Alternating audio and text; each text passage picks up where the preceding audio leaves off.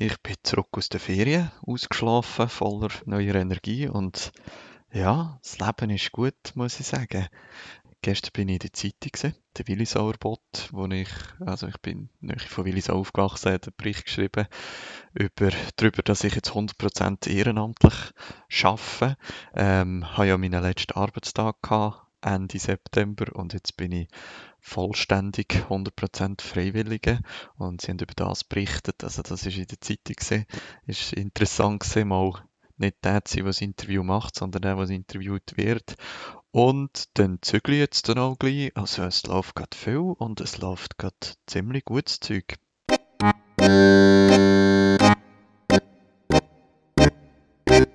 Hallo zusammen, ich bin der Dominik und ihr hört meinen Podcast. Mein Ziel ist, 100%, also Vollzeit, als Freiwillige im Asylbereich zu arbeiten. Wenn ihr noch nicht gesehen seid, dann geht auf meine Webseite www.dominikgalliker.info.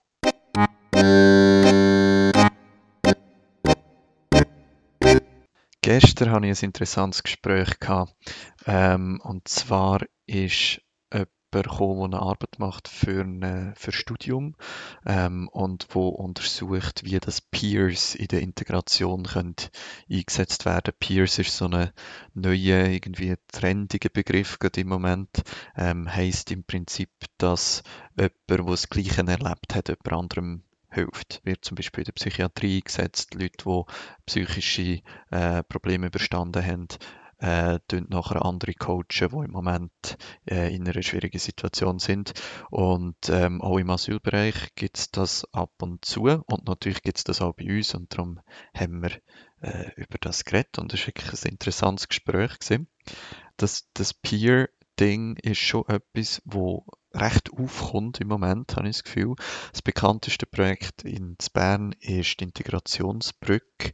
Das ist ein Projekt, das vom Farhad Hatschi aufgebaut worden ist, zusammen mit anderen.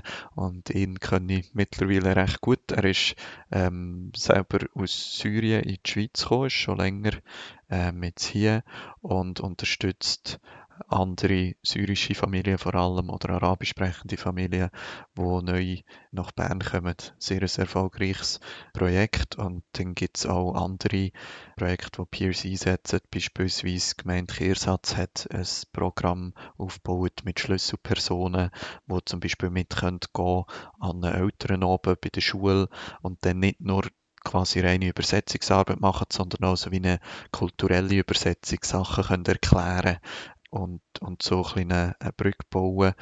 Dann gibt es in, in Zürich eine sehr bekannte Psychologin oder Psychiaterin, ich weiß nicht recht, wo eritreische Wurzeln hat und sehr aktiv ist in der eritreischen Community. Das ist also ein Projekt, wo, wo viel Beachtung findet und zum Beispiel weiss ich, dass Asylberner Oberland, Asylsozialhilfestelle vom Oberland auch mehr mit, ähm, mit Peers arbeiten. Eigentlich finde ich den das Wort Peers gar nicht so gut, aber ich habe irgendwie kein Schlaueres, um es hier zu beschreiben.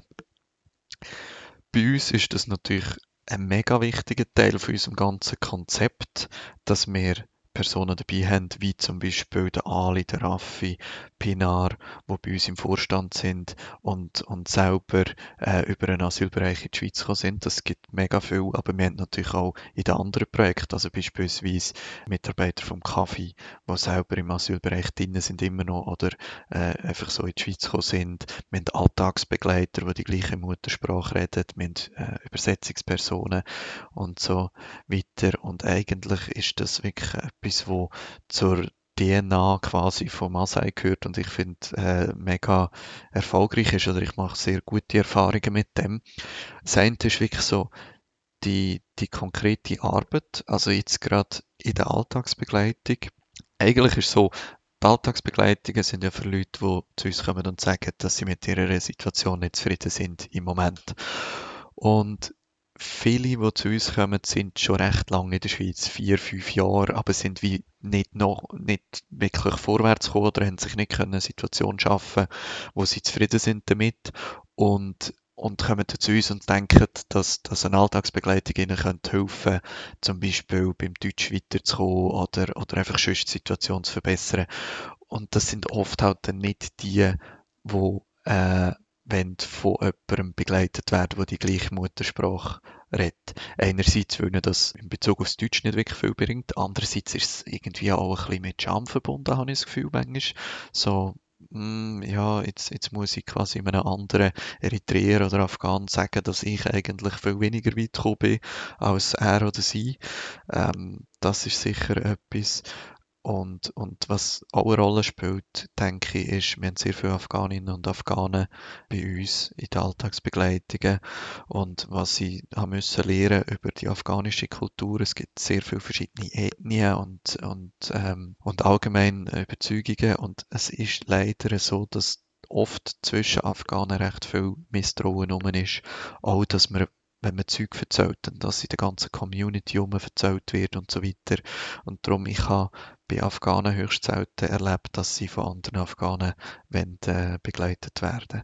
Darum haben wir eigentlich eher wenig Begleitungen, wo die Leute die gleiche Muttersprache haben, aber die, die wir haben, sind dafür sehr intensiv und ich habe das Gefühl, sehr äh, erfolgreich oder bringen äh, in den Leuten sehr viel, weil das ermöglicht halt, dass jemand, der in einer schwierigen Situation ist, kann sich jemandem in die gleiche Sprache anvertrauen. Also das ganze Sprachliche ist überhaupt äh, keine Hürde mehr. Und das äh, ermöglicht doch, dass es mehr Nähe gibt, dass man Sachen genauer bespricht. Und ähm, ja, wir haben jetzt einen Fall, wo es um eine Trennung geht, wo, wo sehr schwierige Themen zum Teil aufkommen, wie eine Vereinbarung über das gemeinsame Sorgerecht äh, vom, vom Kind. Das ist halt, wenn das jetzt auf Deutsch müsste stattfinden, sehr anspruchsvoll und ich glaube jetzt gerade in dem Fall hilft es, dass ein Begleiter dabei ist, der die gleiche Muttersprache redet und wo zum Teil wirklich, also fast täglich in Kontakt steht mit der Person. Ein anderer Ort, wo ich sehr viel äh, Potenzial gesehen sind Übersetzungen. Also es gibt natürlich professionelle Übersetzerinnen und Übersetzer, aber die werden in der Regel äh, vom Sozialdienst finanziert oder allenfalls von einem Spital oder so. Und ähm, es, es gibt äh, sehr unklare Regeln, habe ich das Gefühl. Oder ich kenne sie vielleicht auch zu wenig, wenn das solche Übersetzerinnen und Übersetzer eingesetzt werden und wenn nicht. Also wir haben jetzt ähm, beispielsweise schon Termine bei der KESB erlebt, wo kein Übersetzer, keine Übersetzerin dabei war. Auch wenn man mit einem Anwalt redet, das ist wie eine private Angelegenheit, da wird der Sozialdienst keinen Übersetzer mitschicken.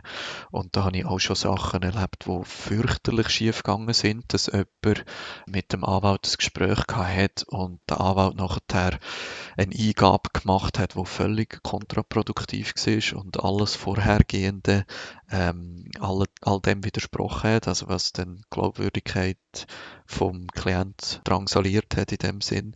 Und, und dort sehe ich eine grosse Möglichkeit auch äh, über freiwillige Übersetzerinnen und Übersetzer, dass man viele Angebote beispielsweise vom Solidaritätsnetz Bern kann effektiver machen.